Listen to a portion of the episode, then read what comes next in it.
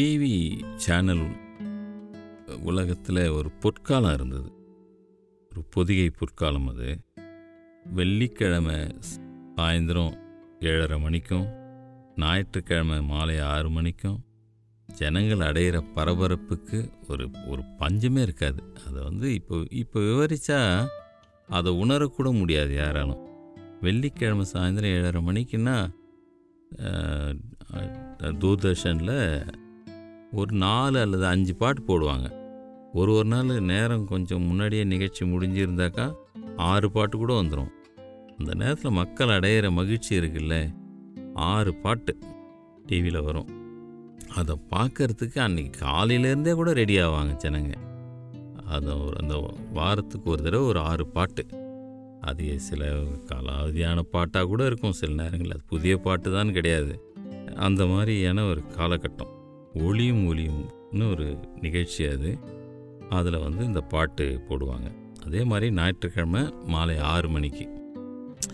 இது வந்து பெரிய ஒரு கொண்டாட்டம். மெட்ராஸில் அது வந்து அந்த அந்த ரெண்டு நாட்கள் வந்து கொண்டாடி தீர்க்கிற நாள் அது. அது இப்போ சொன்னால் ரொம்ப வேடிக்கையாக இருக்கும். இப்போ எல்லா சேனல்லையும் எந்த நேரத்துலையும் படங்கள் ஓடிட்டுருக்கு. பாடல்கள் ஓடிட்டுருக்கு. நகைச்சுவை காட்சிகள் ஓடிட்டுருக்கு. இந்த மாதிரி ஓடி டிவி சேனல் எப்பவும் எங்கேஜாக ஜனங்களை கொண்டாட்டத்தில் வச்சுருக்காங்க. ஆனால் அப்போ அது கிடையாது. அதே போல் ஞாயிற்றுக்கிழமை காலையில் ஒரு பதினோரு மணிக்கு வந்து மகாபாரதம் போடுவாங்க. அதுக்கு இருந்த வெறித்தனம் வந்து மக்கள்கிட்ட வந்து சொல்லவே முடியாது சில. ஏதோ ஒரு இடத்துல பவர் ஃபெயிலியர் ஆச்சுன்னு சொல்லிட்டு டிரான்ஸ்ஃபார்மரெல்லாம் அடித்து நொறுக்குனாங்க.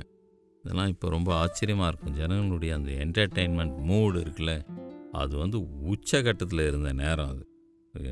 ஏதாவது ஒரு க- அந்த நேரத்தில் வந்து ஒரு எலக்ட்ரி மின்வாரியத்தில் ஒரு தடை பண்ணிட்டாங்கன்னா அவங்க ஃபேமிலியே அழிஞ்சு போகிற அளவு சாபம் கொடுப்பான்னு வச்சிங்களேன். அப்படி இருந்தது. அதனால் ஆனால் டிவி நிறைய பேர் வீட்டில் இருக்காது.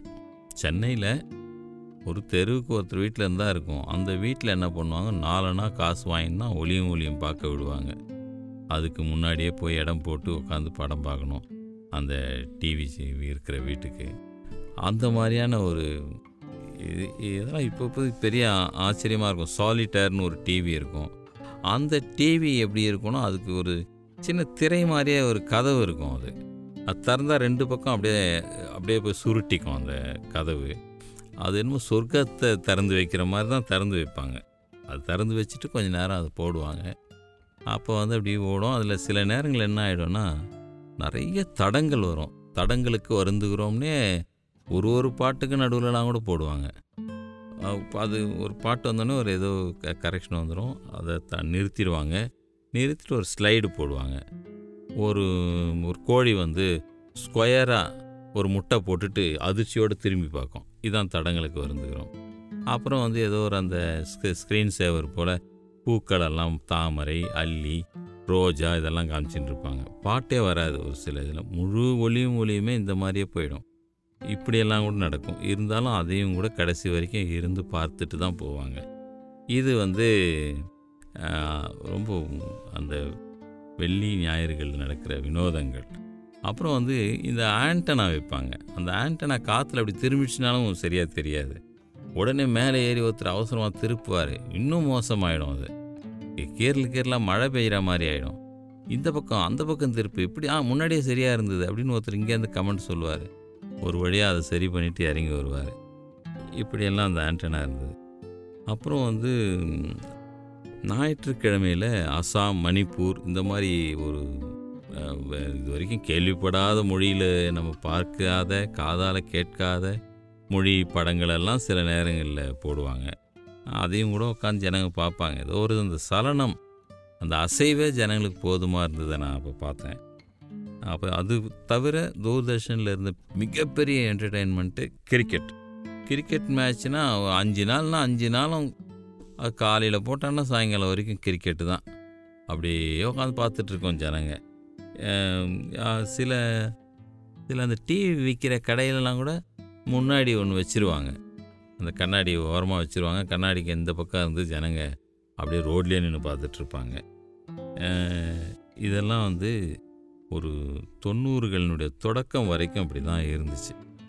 கிட்டத்தட்ட அதுக்கு ஒரு செவன்ட்டீஸ்னுடைய மிடில் ஆரம்பித்தா கூட தொண்ணூறு வரைக்குமே இந்த நிலைமை இருந்துச்சு. அதுக்கப்புறம் ஒரு ப்ரைவேட் சேனல் வந்து அந்த இதை ஆரம்பித்து அவங்க என்ன நடந்துச்சுன்னா அப்போது அவங்க தனியாக ஆண்டனா போட வேண்டியதாக இருந்தது. அந்த ஆண்டனாவே பன்னெண்டாயிரம் அந்த புது சேனல் ஆரம்பித்தாங்களே அவங்க. பன்னெண்டாயிரம் ரூபா சேனல்ன்றதுனால வந்து அதை யாரும் வாங்க முடியாது. டிவினா ஒரு மூவாயிரம் ரூபாய் நாலாயிரம் ரூபாய்க்குள்ளே இருந்தது அப்போது சாலிடர் டிவி இதெல்லாம். அப்போ வந்து இது ஆண்டனாவை பன்னெண்டாயிரம் கொடுத்து வாங்குறது ரொம்ப கம்மியாக இருந்தது. கேபிள் டிவி யுகம் வந்து எல்லாத்தையும் புரட்டி போட்டுருச்சு. பல தனியார் சேனல்கள் வந்தது. அந்த பொதிகைன்ற ஒன்றத்தை வந்து தூக்கி ஒரு ஓரமாக வச்சதை நான். கண்கூடாக பார்த்தேன்.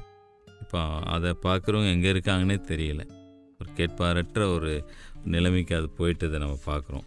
சேனல்கள் அப்படி விறுவிறுப்பான பல சேனல்கள் பல புதிய நிகழ்ச்சிகளோட புதிய செய்திகளோட புதிய சினிமா சந்திப்புகள் சினிமா ஷூட்டிங் எல்லாத்தையும் காட்டுற சேனல்கள்லாம் இப்போ வந்தாச்சு.